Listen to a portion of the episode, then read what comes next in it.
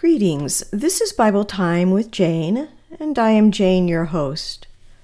We are continuing our series in the book of Acts, and today we will look at Acts chapter 11, verses 1 through 18. In our last session, Peter had gone to Caesarea at the express command of God and at the ex- request of Cornelius, a Roman centurion who had become a follower of the God of Israel.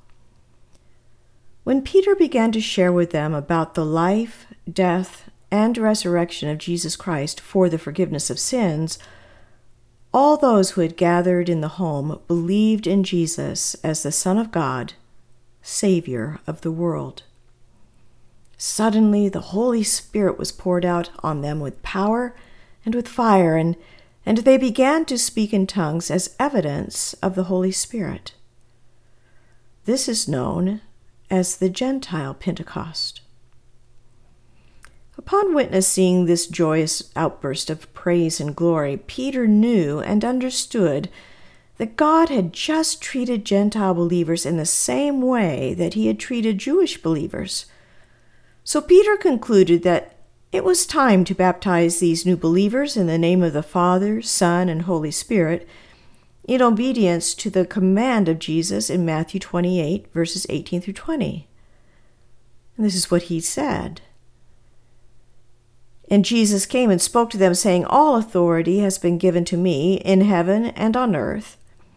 Go, therefore, and make disciples of all the nations, baptizing them in the name of the Father, and of the Son, and of the Holy Spirit teaching them to observe all things that I have commanded you, and lo, I am with you always, even to the very end of the age. Amen.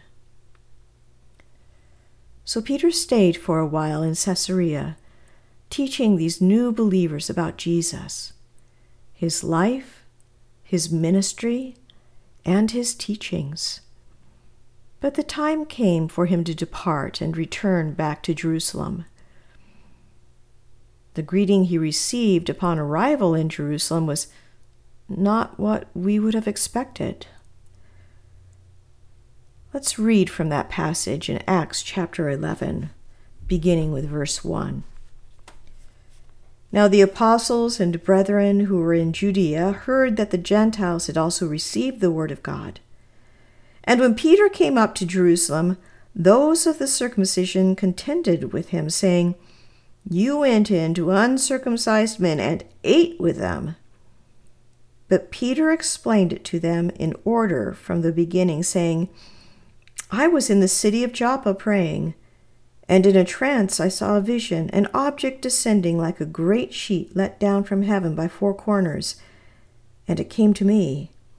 When I observed it intently and considered, I saw four footed animals of the earth wild beasts, creeping things, and birds of the air. And I heard a voice saying to me, Rise, Peter, kill and eat. But I said, Not so, Lord, for nothing common or unclean has at any time entered my mouth. But the voice answered me again from heaven, What God has cleansed, you must not call common. Now this was done three times and all were drawn up again into heaven. At that very moment, three men stood before the house where I was, having been sent to me from Caesarea. Then the Spirit told me to go with them, doubting nothing. Moreover, these six brethren accompanied me, and we entered the man's house. And he told us how he had seen an angel standing in his house, who said to him, Send men to Joppa and call for Simon, whose surname is Peter, who will tell you the words by which you and all your household will be saved. And as I began to speak, the Holy Spirit fell upon them as upon us at the beginning. And then I remembered the word of the Lord, how he said, John indeed baptized with water, but you shall be baptized with the Holy Spirit. If therefore God gave them the same gift as he gave us when we believed on the Lord Jesus Christ, who was I that I could withstand God? When they heard these things, they became silent. And they glorified God, saying, Then God has also granted to the Gentiles repentance to life. Yes, word had reached the apostles and brethren in Jerusalem what had happened in Caesarea that Gentiles had become believers in Jesus Christ, having believed the word of God that had been preached to them.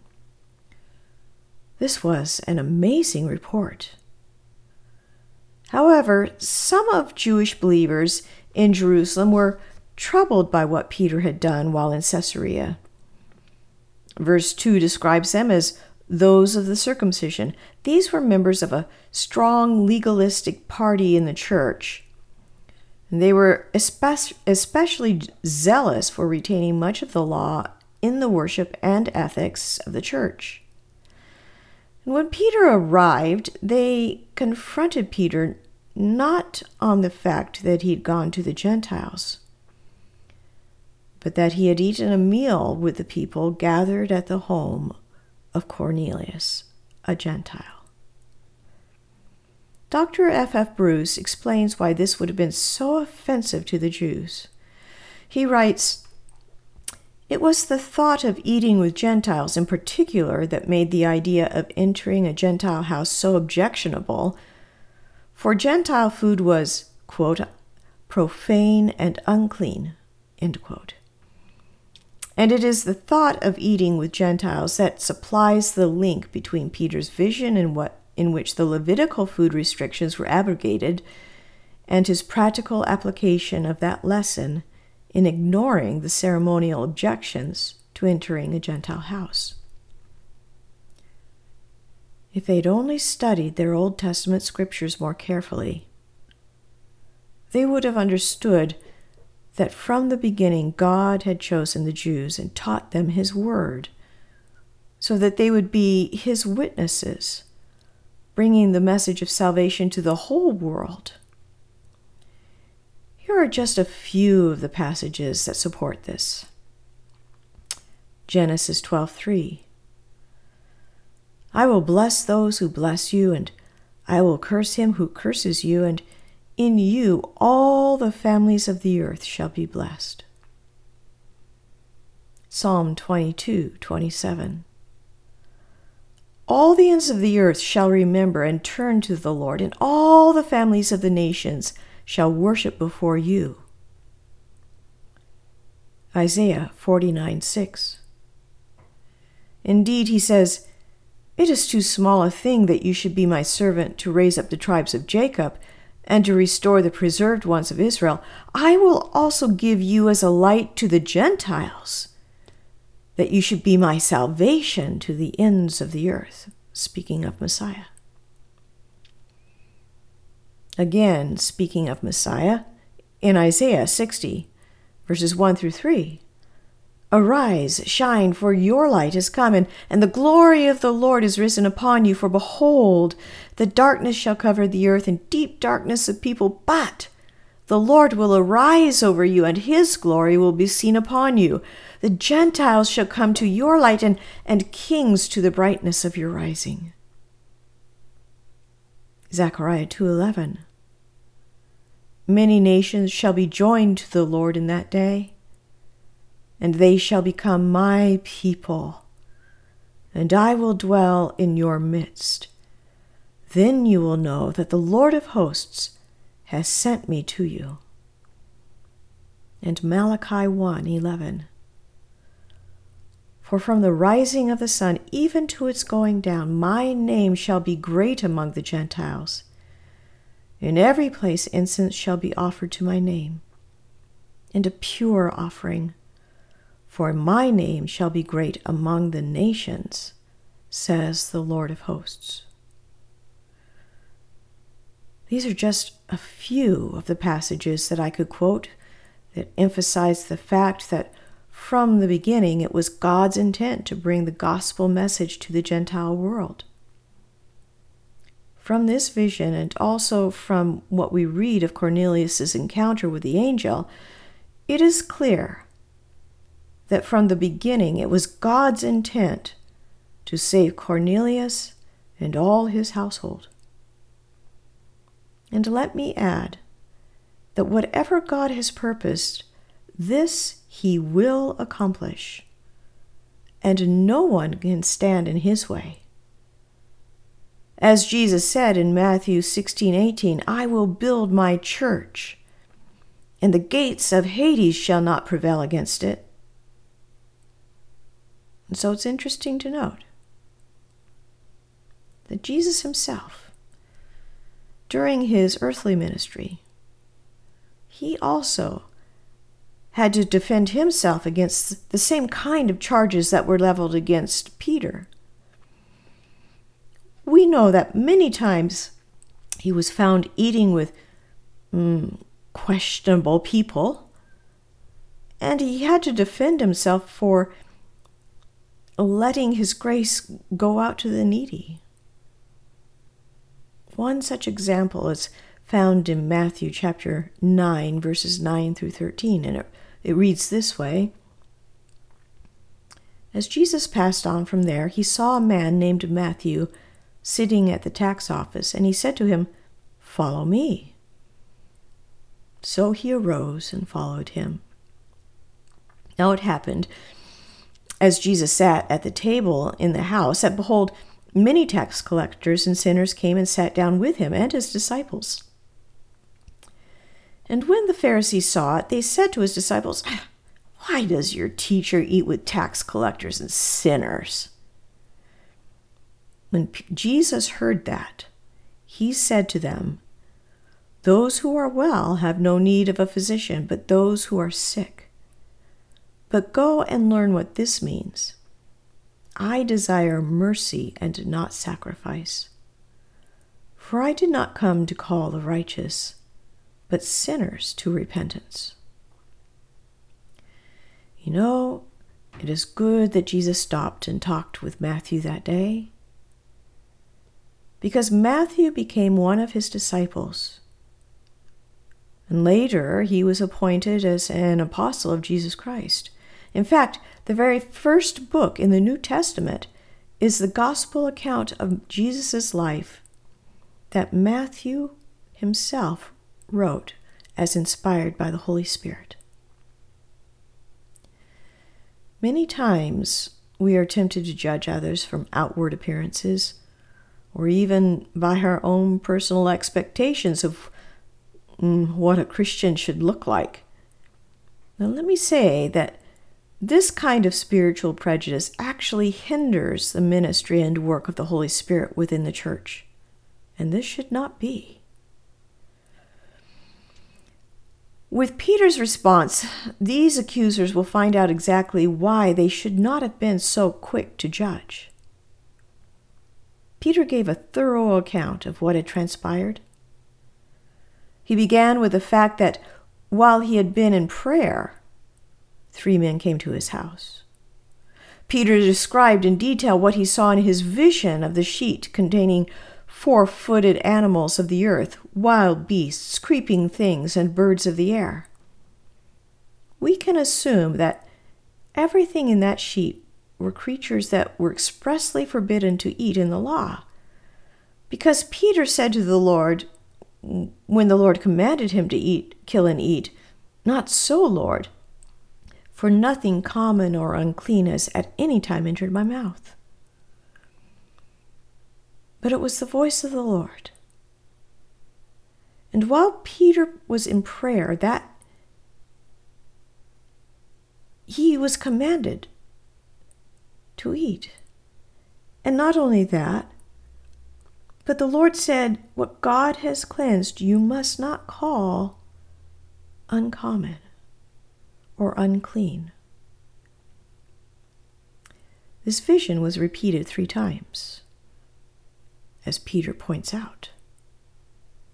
Peter continued that when the vision was complete, the three Gentile men knocked at his door, asking him to go with them to Caesarea.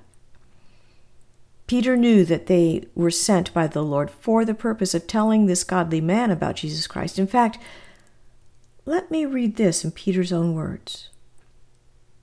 He told his accusers that the Spirit told me to go with them, doubting nothing. Peter obeyed the command of the Lord. And who can argue with that? So Peter continued with his account of events, and he told his accusers that in going to Caesarea, he included six other fellow Jewish believers in his traveling party. They were there with Peter at Caesarea as eyewitnesses to what would happen. And they were there now in the room with Peter to confirm Peter's testimony, should anyone have any questions. When Peter and his men arrived at the home of Cornelius, Peter asked him what had happened. And Peter tells his accusers exactly what Cornelius had related to him. Acts 11, 13, and 14. And he told us how he had seen an angel standing in his house, who said to him, Send men to Joppa and call for Simon, whose surname is Peter, who will tell you words by which you and all your household will be saved. There are two things here that I want to emphasize. The first is that Cornelius had, Pe- had told Peter that it was an angel who had appeared to him and commanded him to send for Peter. This is an important detail when talking with these Jewish believers. That God would send an angel to a Gentile for the purpose of obtaining information regarding salvation, well, that fact helps to confirm the righteousness of Peter's actions. Second, the message that Peter was to tell Cornelius was the message of salvation. This message has, has not been entrusted to angels, it is entrusted to mankind, those who have been redeemed by the blood of Jesus Christ. Again, I remind us that Jesus commanded us to be his witnesses, witnesses of Jesus. And the proof is in our own story of redemption. I like what J. Vernon McGee has to say about this. He writes God could have given Cornelius the gospel through that angel if it had pleased him. But it has not pleased him to so propagate the glad tidings. God prefers to reach sinners through redeemed men and women. And this is a very wonderful and serious thing for us to consider. I'm sure of the myriads upon myriads of angels surrounding the throne of God, any one of them would count it a privilege to come down and stand at any crossroad in all the land to proclaim the gospel of the Lamb of God, which takes away the sin of the world. But God has passed angels by and has said, I'm going to entrust the message of grace to sinners saved by that grace. How have we responded to that? We to whom this wonderful privilege has been given. Will we rise to our privilege? Are we making known the gospel as we should to a lost world? So here's Cornelius, a God fearing, earnest man with no knowledge of peace with God, longing to be assured that he is accepted by him. Here is this man sending to Peter to know how he might be saved. And not only he, but his household.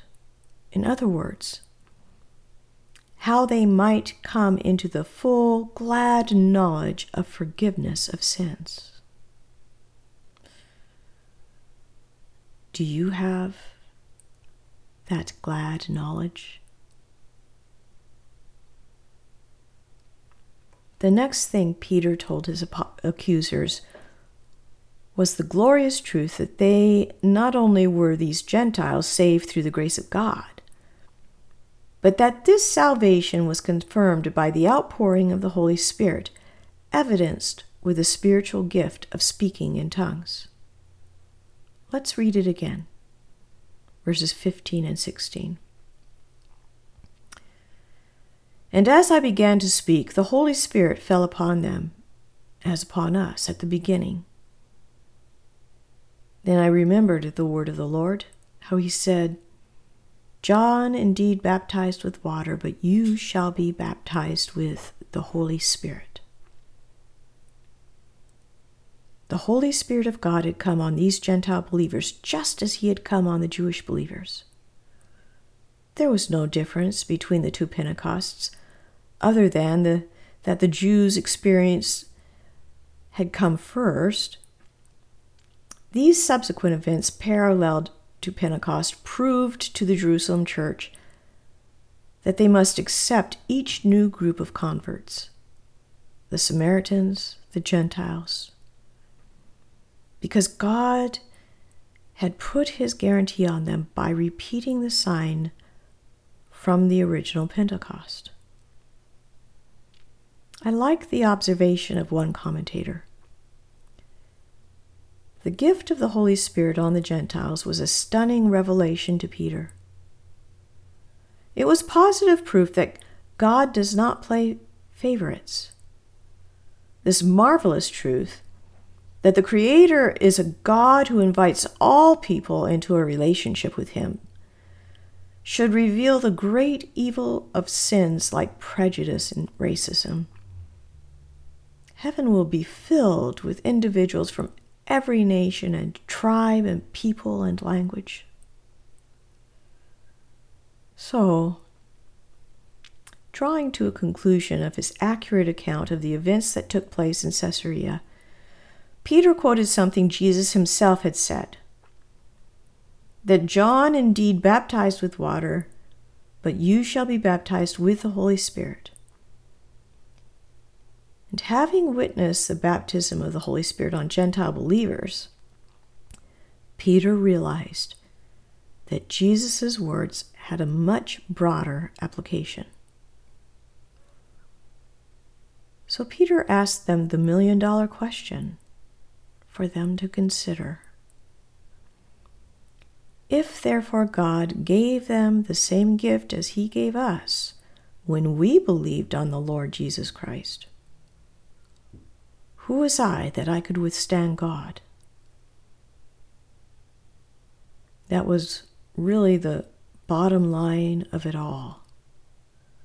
Who indeed?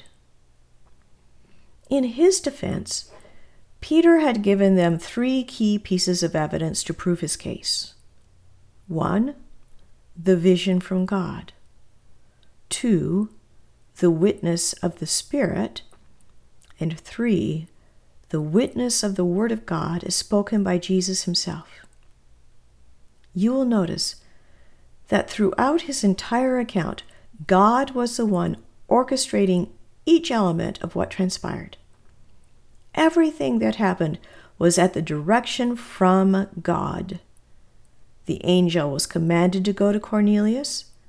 The message from God through the angel to Cornelius was to send for Peter. The vision that God gave to Peter and his verbal command to Peter. God reminding Peter of what Jesus had previously said and giving him added insight into what Jesus had been talking about and God sending the Holy Spirit upon these new Gentile believers. So, in response to these things, Peter's accusers were silenced. The Bible says that when they heard these things, they became silent. And they glorified God, saying, then God has also granted to the Gentiles repentance to life. This was a turning point for the early church. Clearly, they had to accept those whom God had chosen, even the Gentiles, and so they did.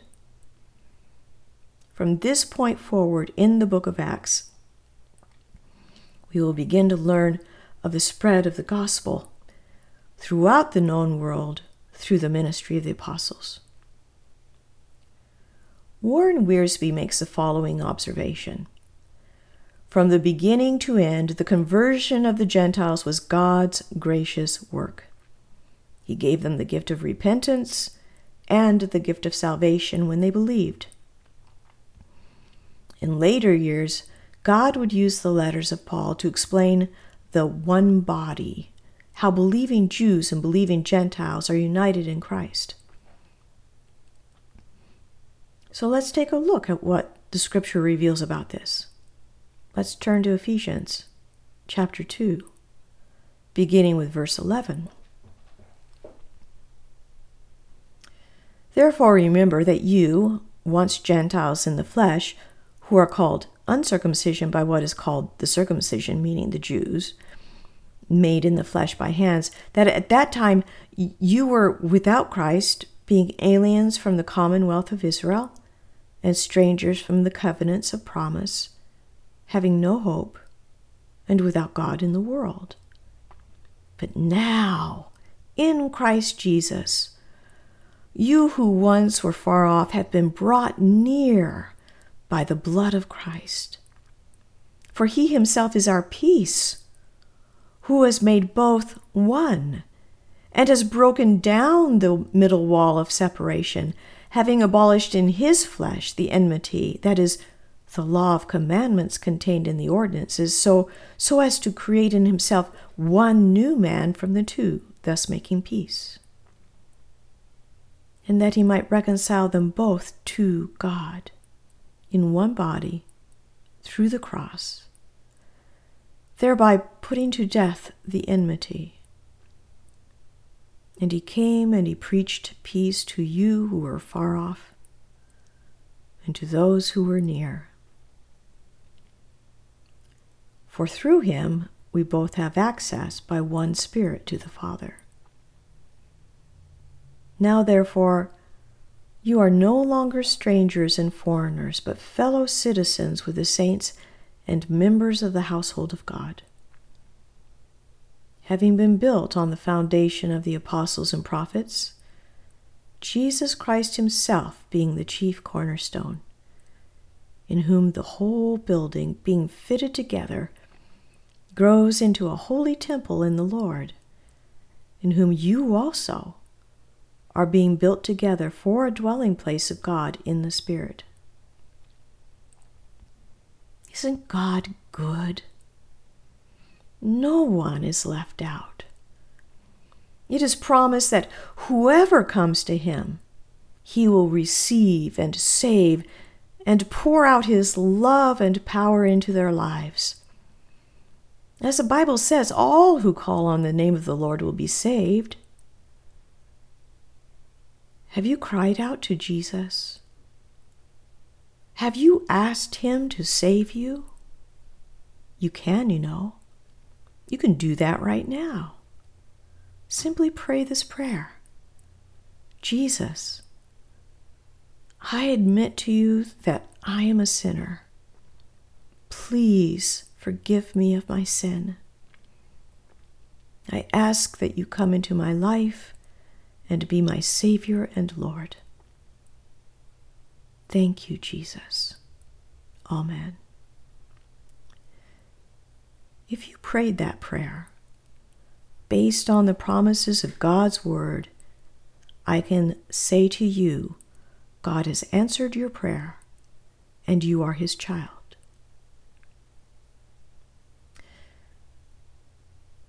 The Bible records a prayer in Ephesians 3 that I would like now to pray for you and for every person listening to this podcast. Yes, it is written. For this reason, I bow my knees to the Father of our Lord Jesus Christ, from whom the whole family in heaven and earth is named,